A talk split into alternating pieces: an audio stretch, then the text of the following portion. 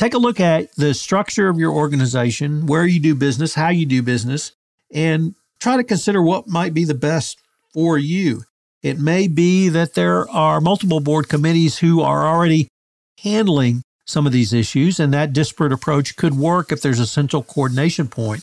But there does need to be that coordination. And if you don't have visibility across all areas of ESG, you'll run into the siloed problem that every board has an oversight that they're not getting the full picture or the full amount of information, which allows them to put together the full picture for the company and its future short and long term strategy. ESG has exploded into compliance and business consciousness in 2021. Join Tom Fox, the voice of compliance, on the ESG report and learn about sustainability risks, opportunities, and issues that business leaders and compliance professionals need to know about regarding ESG. In this episode of the ESG report, I want to take a look at the role of board and management and their responsibilities in ESG governance. I was inspired by an article by Jurgita Ashley from Thompson Hine and Randi Van Morrison from the Society of Corporate Governance, which was published last week on the Harvard Law School Forum on Corporate Governance. Role of the board of directors regarding ESG is, as with all obligations of the board, oversight. ESG has a broad set of issues ranging from human capital and compensation to climate change, environmental, deforestation, water and waste management to supply chain. Obviously, some of these issues are interrelated and many are still evolving. There is no consensus right now on key topics or issues encompassed under the ESG categories, but this really gives you the opportunity as the ESG professional or the compliance professional to stake out your own ground. However, investors and other stakeholders may also have different views, and those views may be changing with regard to which topics and issues are the most important for corporate disclosure, for measurement, for testing, and of course, for investment. ESG issues may also vary on a wide variety of other factors company specifics, where do you do business, your industry group, your size, your operations, and frankly, your business model. So, what's the role of ESG in a franchise operation? This really has a breadth of issues that potentially could be ESG. Obviously, at this point, there's a lack of investor consensus on preferences and priorities. But I would say they want to see some demonstrable and verifiable results, although this area is continuing to evolve, and determining how board oversight of ESG issues should occur is also not only changing, but it can be a challenge. ESG issues are frequent discussions in a wide variety of places in the corporate setting, including boardrooms with increasing frequency and many companies are considering enhanced board oversight and indeed management responsibility for business relevant ESG issues. So, what are the different types of structure of board oversight? Well, the authors make clear that there's no one size fits all approach for allocating ESG responsibilities among board and their committees, and the delegations of responsibilities, of course, can change over time.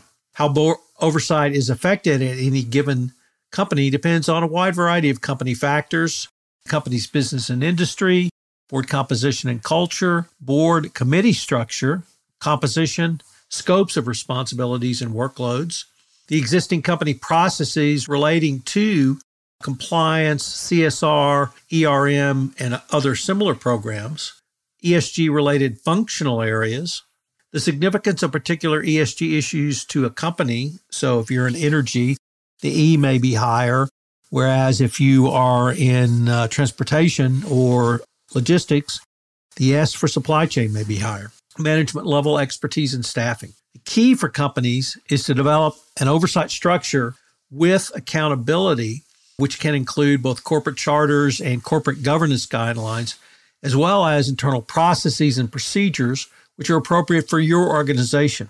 That's certainly going to be something that every compliance professional has heard, and indeed something that you practice in your compliance program, it should be appropriate for your company. Companies should then develop corresponding disclosures to inform investors and all stakeholders as to how the board is overseeing these issues and the oversight supported by appropriate documentation and processes. So, what are some of the ways to allocate ESG oversight responsibilities within a board? Well, board oversight of ESG can be with the full board, an existing board committee, or a newly formed dedicated ESG committee. It can be shared by the full board and one or more committees or other committees covering ESG issues within their charter mandates. Companies can use a variety of these approaches, even absent a process to allocate ESG oversight responsibilities. Existing boards can often oversee some ESG related matters or even components of them. Companies should select the approach that is most effective for them based upon some of the factors we discussed above and some additional factors. Company examples could include a potential spectrum of approaches to oversight of ESG issues. And in some benchmarking data and companies, it can be difficult to distinguish whether the oversight of ESG issues should be within the full board or committee or something different.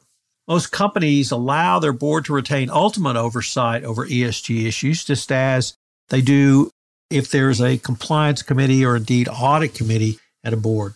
So, what are some of the approaches that we've looked at, or we authors rather suggest you consider?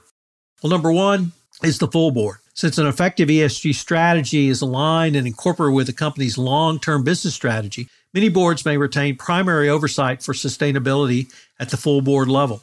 This full board approach may be particularly suitable for smaller companies or smaller boards with a limited number of independent directors who may serve on all board committees. Although this approach can raise the profile of ESG within a company, the board may not have sufficient time on its agenda to examine the depth of ESG issues. And every compliance professional probably understands what it means to go from a one hour meeting quarterly to 45 minutes to 30 to even 15 minutes. So that can be a problem.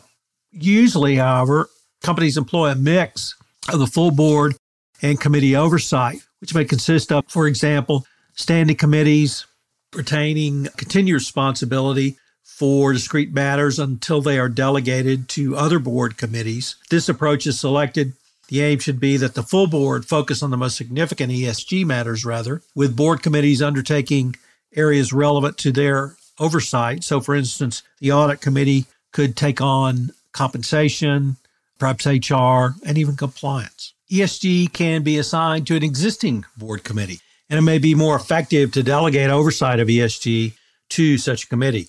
The author suggests a nominating governance committee. I would add compliance and audit committees may also be appropriate, particularly when the development of the ESG strategy is a relatively new one for the company.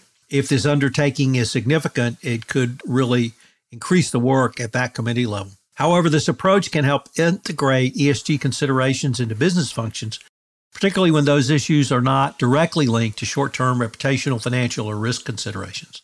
There are companies that use this approach and they're changing the names of those committees in a way that signals their responsibility. So, for instance, you could have an ESG committee.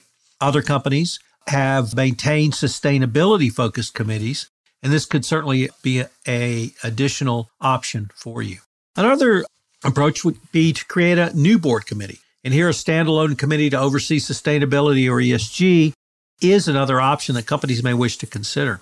This allows, or rather, this approach could provide a forum for regular and in depth discussions of ESG, but may present the risk of separating ESG from broader business, finance, and strategic discussions, and I would add perhaps even compliance.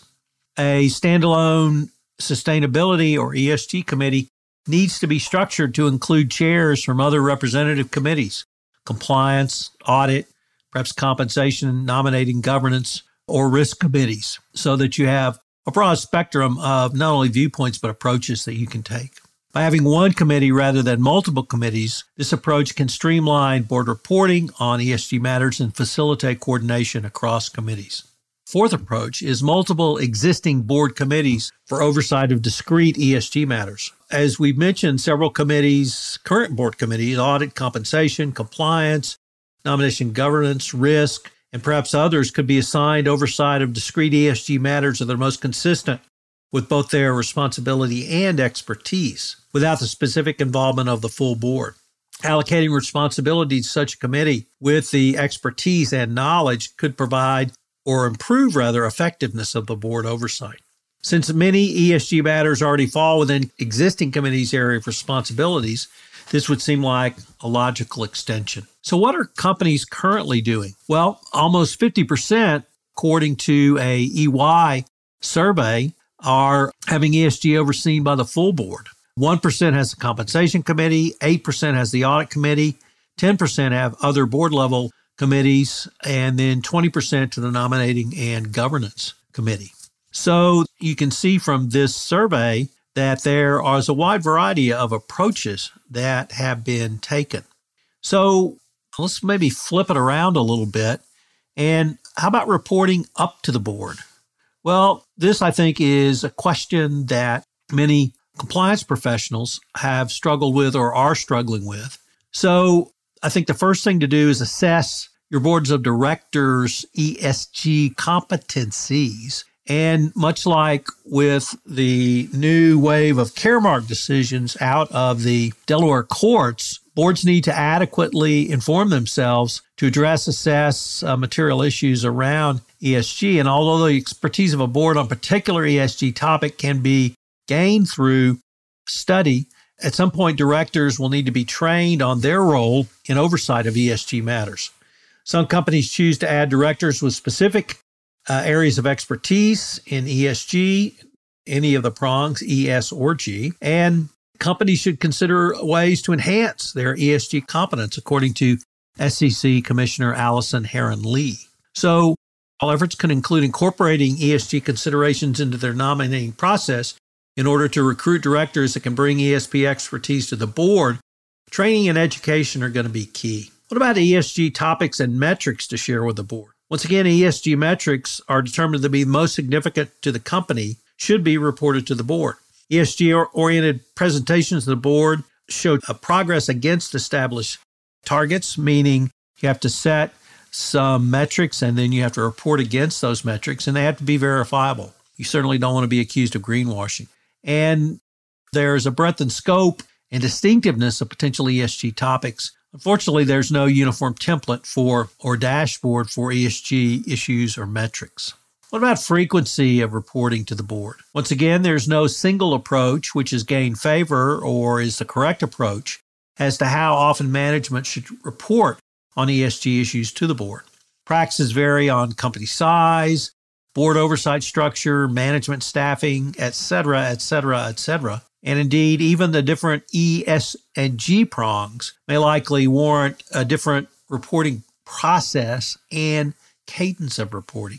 Nevertheless, it's clear the authors believe a regular reporting cadence is important in light of the director's fiduciary oversight. At many companies, the full board receives the overall ESG strategy and investor engagement and communications at least annually.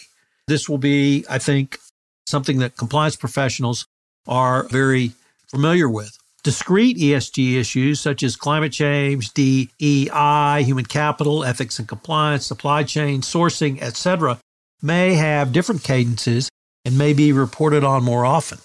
When a specific board committee is delegated more detailed oversight of the company's ESG strategy and may be reported, and of course, there can be more meetings around the specific topic. So, the bottom line is there is no one right answer or one right way for a board of directors to oversee ESG. It appears at this point nearly 50% of all companies that at least PwC surveyed, or rather EY surveyed, have the full board overseeing ESG. That can be good in terms of overall board awareness, but it can be bad because your time before a full board is is going to be diluted, subject to change. And as every chief compliance officer knows, you can be relegated down from your hour annual presentation to 10 to 15 minutes pretty quickly if there's something else going on the board deems more appropriate. So take a look at the structure of your organization, where you do business, how you do business, and try to consider what might be the best for you. It may be that there are multiple board committees who are already handling some of these issues, and that disparate approach could work if there's a central coordination point. But there does need to be that coordination. And if you don't have visibility across all areas of ESG, you'll run into the siloed problem that every board has in oversight that they're not getting the full picture or the full amount of information, which allows them to put together the full picture for the company and its future short and long term strategy.